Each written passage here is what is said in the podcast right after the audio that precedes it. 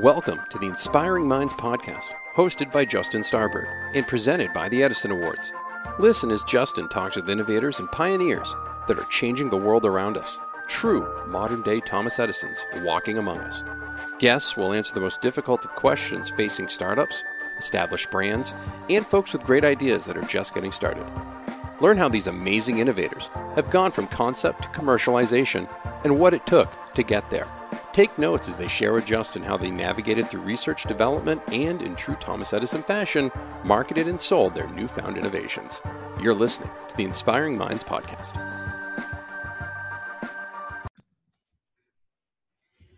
Welcome back to this episode of Inspiring Minds. My name is Justin Starbird, and today we have CEO Dan Harden of, of Whipsaw back with us today um, to talk a little bit more about product design and commercialization. Dan, welcome back.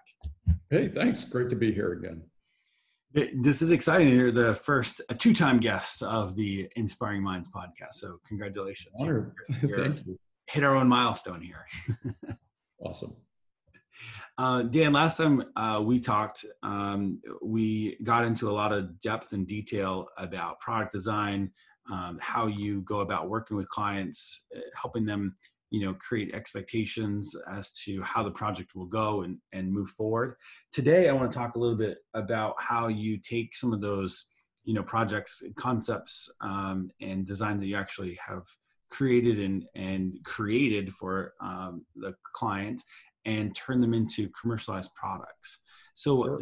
you know i think i think it's a really neat topic for us to discuss because uh, at the edison awards we've been fortunate to recognize some of those really amazing uh, projects that that have made it uh, and and see that work at the end.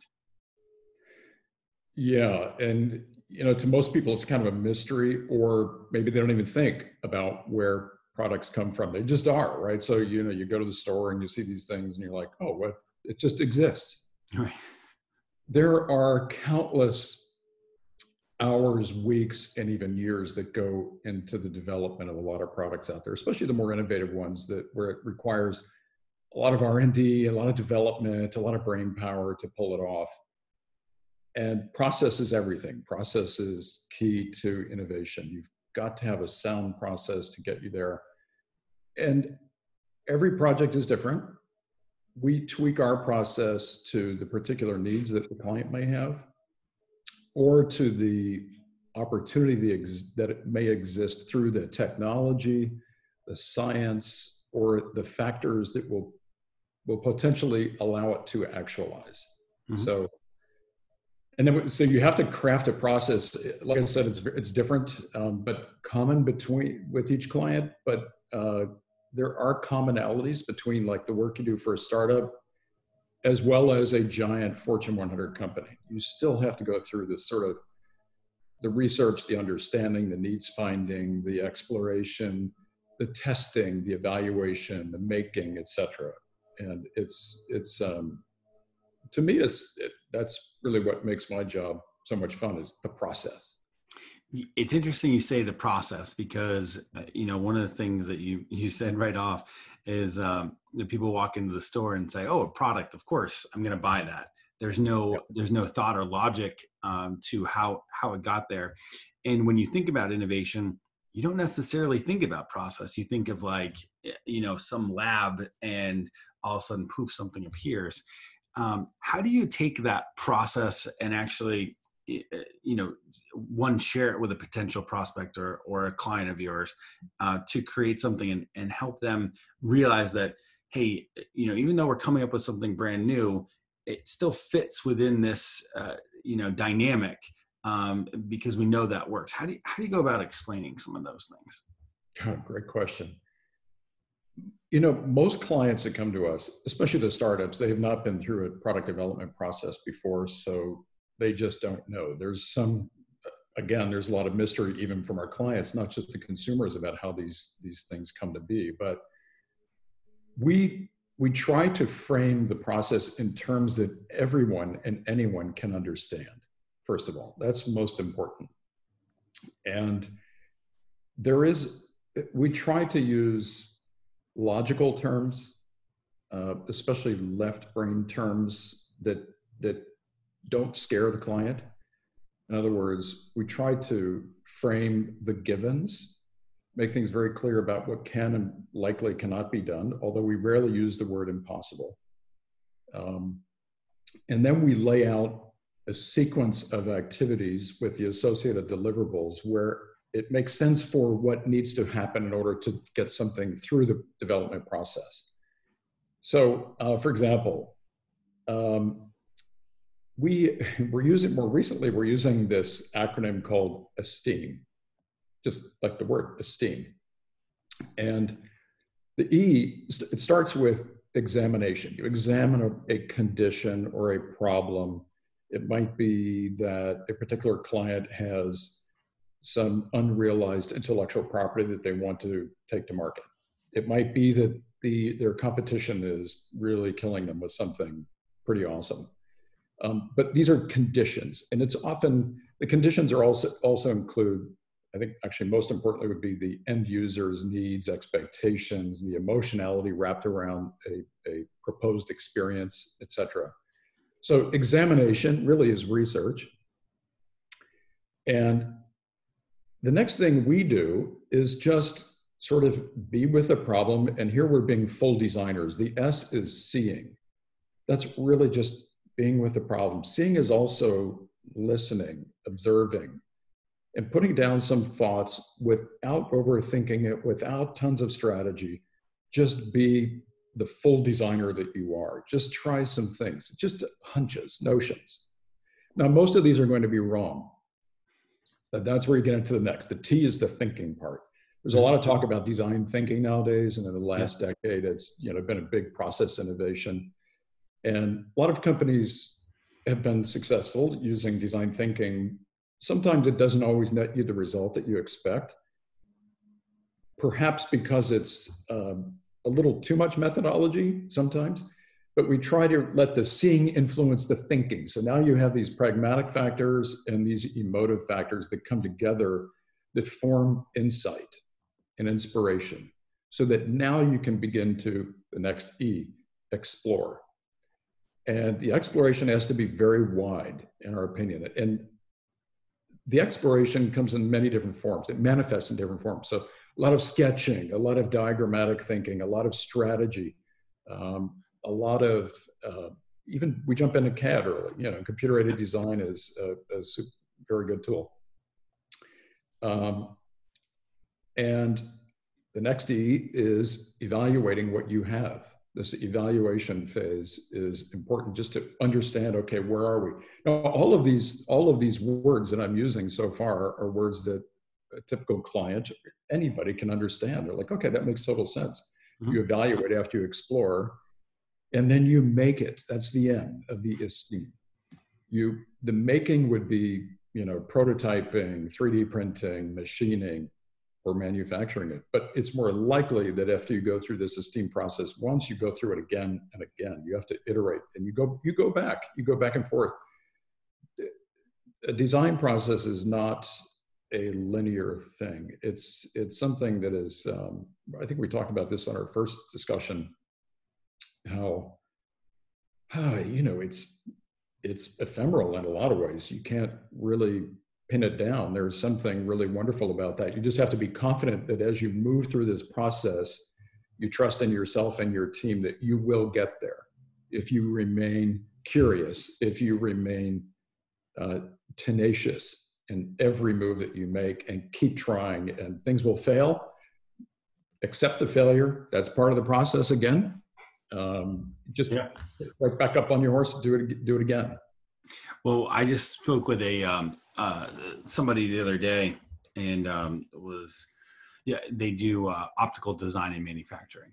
Um, very specific to um, endoscopes and, uh, and, and different uh, medical device instruments, and their specialty specialty is submillimeter uh, lighthouse optics. They're actually based here in Maine, um, maybe a potential Edison Award nominee for this year too. Um, and so, a lighthouse company in Maine. Yeah, uh, it. was of all so, states where that's going to happen. That's got to be it. Right. So, it Lighthouse Optics and their, uh, Lighthouse Imaging. They're um, so they're based here, but they they are at the cutting edge of you know medical optical design and and basically cameras um, for these endoscopes and at sub millimeter you know it gets really small to produce hd images and those sorts of things but you know as i was talking to the ceo um, you know he was eh, describing the product development process they have and eh, and in uh, you know trying to stay on brand essentially they all those um, you know process milestones they turned into a wave. So instead of it being you know step one step two step three it's like well it, you know as the wave crests you know the next process could start at any point uh, where that wave ends. Um, you know on its way down. And so it was a really interesting analogy um, you know and they and the imagery they use is you know the waves crashing into the into the lighthouse being the beacon of of the, them and their vision. And i think that's really similar to what you're saying is that you have you know uh, these milestones that you try to walk these customers and clients through but at some point they're all integrated and um, right. you know there's no specific starting point and and end point because to your point eh, you know you could be at a point at a certain uh, stop and need to go back and and re-explore for example yes. uh, and and continue to to see things think uh, and then evaluate right so I, yeah. I, I think it's a really good process not only do you have do you need the freedom to be able to jump back at any time but it's okay to leap forward quite a bit too. Like for example if you have some little brainstorm it might be in the form of a sketch to like suddenly jump in a CAD and go make a prototype of it that's okay. Mm-hmm. there's nothing that says anything in the creative process is wrong. You just have to get you know you, you need to stay focused on what that end objective is. And that might be the, this realization of a technology for example. It might be enlightening users with a new kind of experience that they had never seen before that gives them some kind of benefit some kind of relief of their condition or some kind of delight right? You have to constantly remind yourself why you why you're doing something and be open to shifting your own process even midstream. Yeah. You know it's like taking a journey across the country. You, you say well i think we're going to take route 66 but then you see this little signpost that says there's a cool little restaurant down this corner and you end up in mexico and then you end up in guatemala and you're inspired all the way you have to be that way in design. You have to let your creativity guide you and your own inspiration, your team's inspiration guide you, all the while keeping your end game in focus. Because, of course, clients, they've got deadlines, right? You need to be able to ship a product. And at the end of the day, it is a business. Design is also a business. So you need to be able to meet milestones. It's, it's not, um, you know, it's not a free for all. That's for sure. Very so, few clients let you just explore for years. Some do. Some, yeah, no, no doubt. Where, where are those milestones where you're like, where, where you or the team, you know, finally say, hey, we think at this, we think it's at a point now where, you know, we feel comfortable going to market. Like, you know, what, what does that, that, that transition look like? What does that stop point look like? Well, there are a lot of phases you go through before ever getting to that moment where you say, okay, we're ready to go to market. But specifically, when you are at that stage where you are ready to go to market, you have tested your concept, um, you have analyzed every single DFM element, design for manufacturing element. So it's usually fully engineered, not only designed. Um, you've made a series of prototypes you have potentially talked to user groups, end user groups to validate. You're really looking for full validation. Uh, you've also completely vetted your solution in regards to cost. Uh, can you reduce the cost any more? Uh, can you improve the sustainability factors? Um, have you analyzed all of your materials and processes so that you can optimize them for when it does reach the market that that it gives you the result that you want mm-hmm. you're you're also um, as you as designers you you have this opportunity to refine your design to the point where you get it where you're like well i don't think we want to change anything else because des- designers typically me included believe me i'll tweak it all day long. You know, there's always something you can do. There's always a detail that you'd like to iterate on, but you're always up against a deadline, and you yeah. need to call it. You need to call it when you're when you've pretty much done all those things, and your client is ready to tool it, or we are ready to go tool it. Yep. When once you're at that spot where you know you call it, you're ready to tool it. Um, do you uh, how how close do you do you um, work with you know their marketing and communications team to you know take some of those elements of the journey to tell the story of you know how it came to be? Um, it varies. Some clients want to keep that top secret. They don't even want us to say who that we designed it uh, it's so top secret there are a lot of projects we've worked on products that are on the market where we're not even allowed to talk about it um, others want to tell the story. The stories are usually fascinating. If you think about, you know, products that come to market, they start with ether, nothing, often. You know, it's it's a hunch that somebody has that this might be successful. It's an invention. It's a thought about how to solve a problem, and that the stages of realization are so fascinating. Mm-hmm. And usually, when our clients' customers and society in general gets gets to see it, they're kind of amazed with it. You know, I think it's it's like people are just fascinated with with other people solving problems and seeing what they go through. That's why reality TV is so popular. you like to see the struggles that people go through to create anything. Right. Um, you like to see the failures. We, we love to see these moments of humanity where there's tension and there's surprise and there's lots of emotionality. All of that occurs during the design process. This is not a, a kind of a rote, like do this phase, then that phase, then this phase. No, you are, it, it's so emotive. I mean, the team argues. We, we have uh, uh disagreements about a particular direction or why something we feel is going to work uh, when our client says no it won't work. How do you deal with that? You know how do you persuade a client to move to a place where you're going to allow them to succeed? And sometimes yeah. you have to strategically guide your client through a process to prevent the client from actually making wrong decisions sometimes because they they really don't know much about design. But everybody reads about design you know they can take design thinking courses and in three days and um, you know they feel like they're designers too. Um, and a lot of marketing folks they, they they do know. Sometimes they know an incredible amount. I'm thrilled with with the fact that design is it's part of our narrative now right?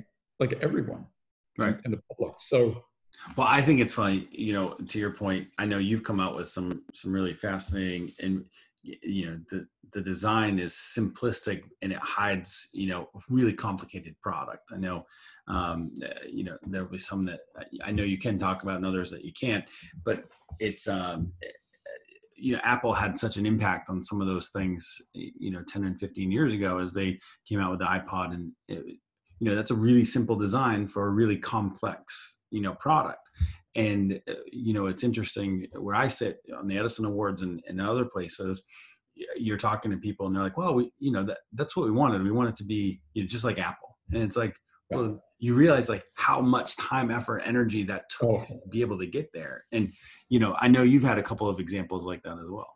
Oh yeah. So i mean sometimes the your best solution it is often the simplest solution and those are often the hardest to pull off because they belie so much of what is inside this device.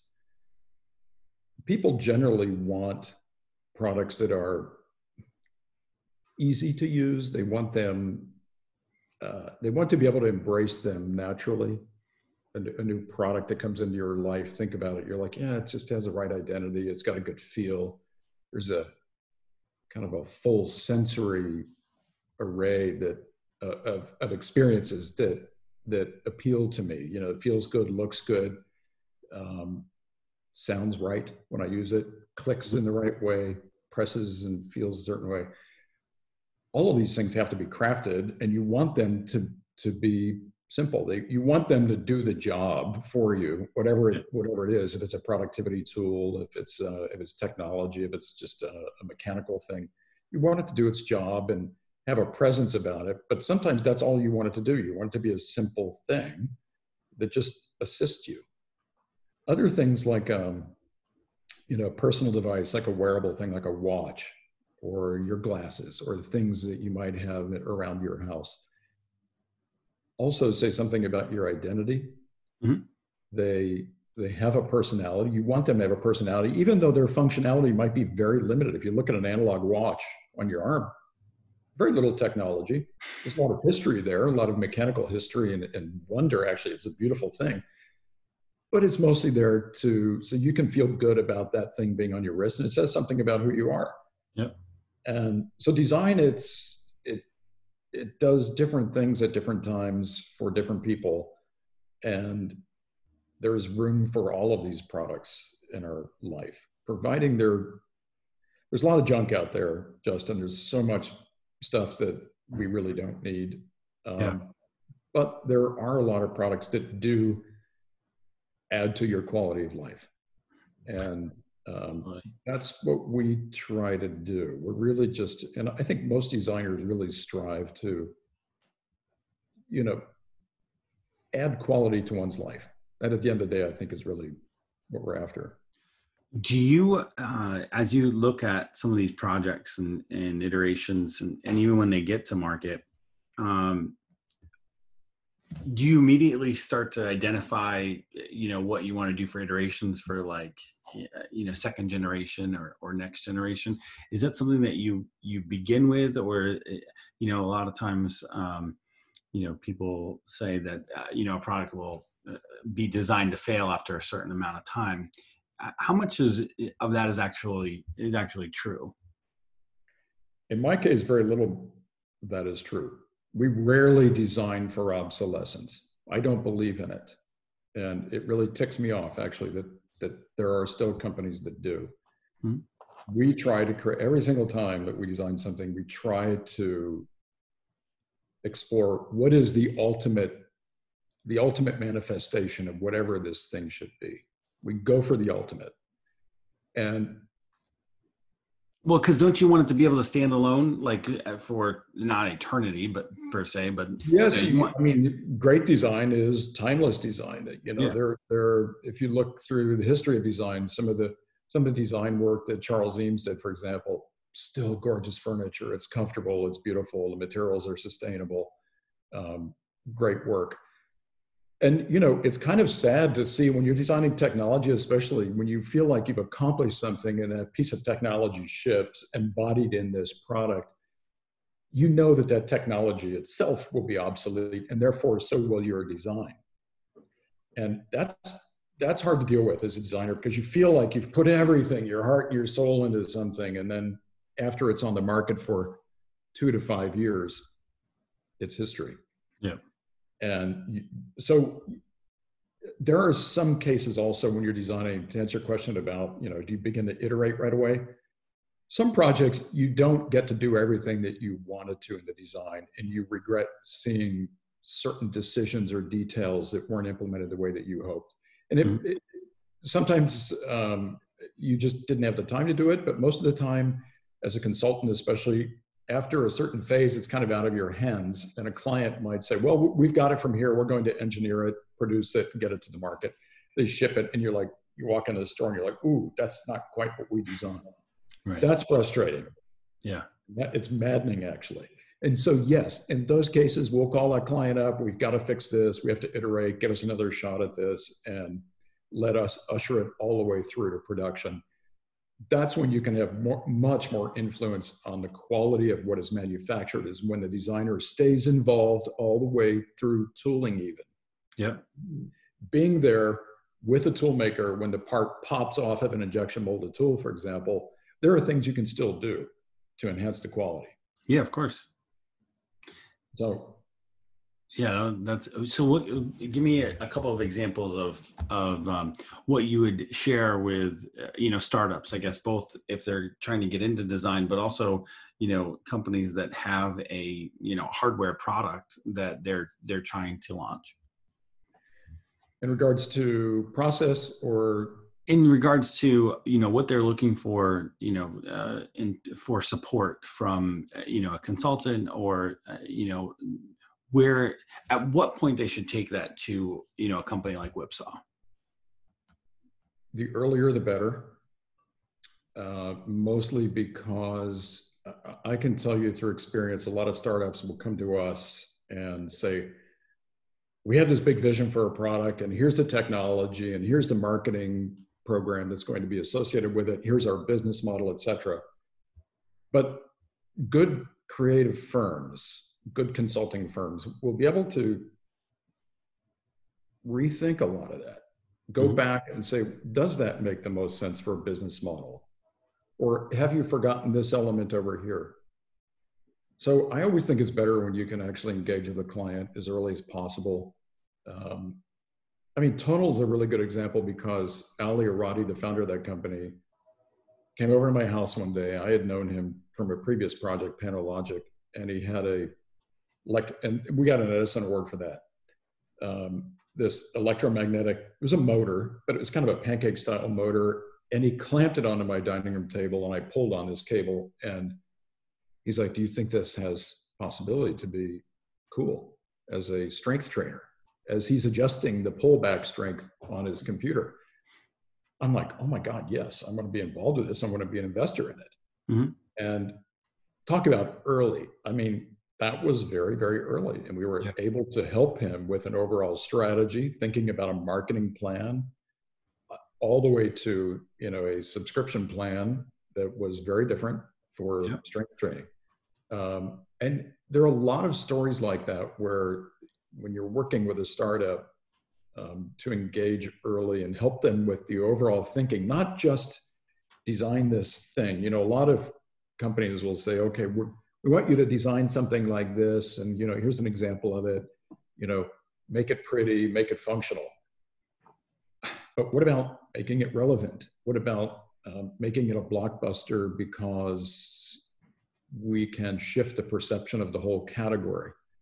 by doing the following things you know and that becomes much more of a profound impact of course so that's why i say getting involved very early it's um, it's paramount in my opinion. I would say with Tonal, you certainly hit one of those home runs that's um, they are uh, exploding now and especially through you know it's one of the companies we talked about on the last uh, last segment that we did was you know that um, were positioned appropriately for the current events. And so you know it was, it's been pretty amazing to watch. Yeah thanks um, let me ask you then what is some of the uh, reasons why they don't get involved early? Is it fear of cost? Is it fear of losing control? We talked offline about somebody that you said no to because um, design control you know was uh, was something that um, maybe they didn't have the the aptitude for and to fit into that process. Um, reasons that a startup might not engage soon enough is um, i think primarily maybe a, a lack of knowledge or education about what design can bring to the party. They hadn't been through the process before therefore they don't know the impact that the very very positive impact that it can actually have. And the other is yeah there's a there's a reluctance to spend money too fast too early when you're a startup. You know you have a certain amount and you have to you know you have to survive on that for maybe a year or two yeah and um, consultants are sometimes uh, they wait they know the consulting can get expensive so they'll wait for that sometimes a little too long um, we find that most VCs understand the importance of design and consulting, going to a good design consultant. And the VCs are the ones that often recommend us. So um, even though the startup company might not know anything about design, right, development, because some of them start out with just an idea or raw technology, and they haven't really considered how to bring it to market. I mean, they'll they'll come in with their business plan, and it's sometimes it's laughable. You know, there's like, well, we didn't think about design at all. We didn't think about how we have to engineer this piece of hardware, so we didn't allocate any funds to it. We just thought you could go to a factory in China and have this thing made. and we would just buy the tools when we needed them. Kind of a shocking approach, you think, but and then they have sure. to be you have to go through the whole process to to uh, bring them up to speed on how things can be done in a much better way. Of course, doing it right in the beginning is um, you know it's an old adage of do it right so you don't have to do it again. Right. Um, so a lot of, a lot of startups learn the hard way.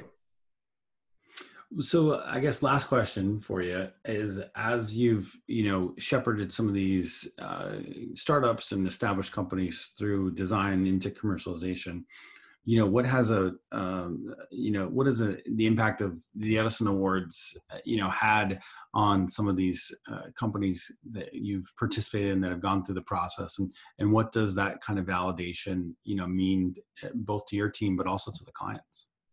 Um, it means a lot to both of those groups. Um, I think mostly because it is it is a validation. It's a kudos for doing an amazing job. Um, a lot goes into designing and developing products, and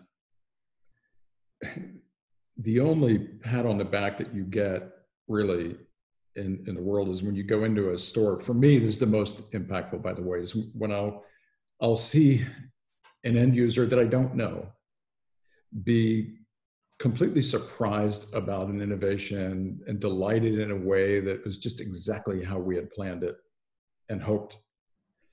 And or when you go in someone's home and you can see that there's a patina on something that you designed 10 years ago and it's been loved and used for a long time. That's the ultimate reward.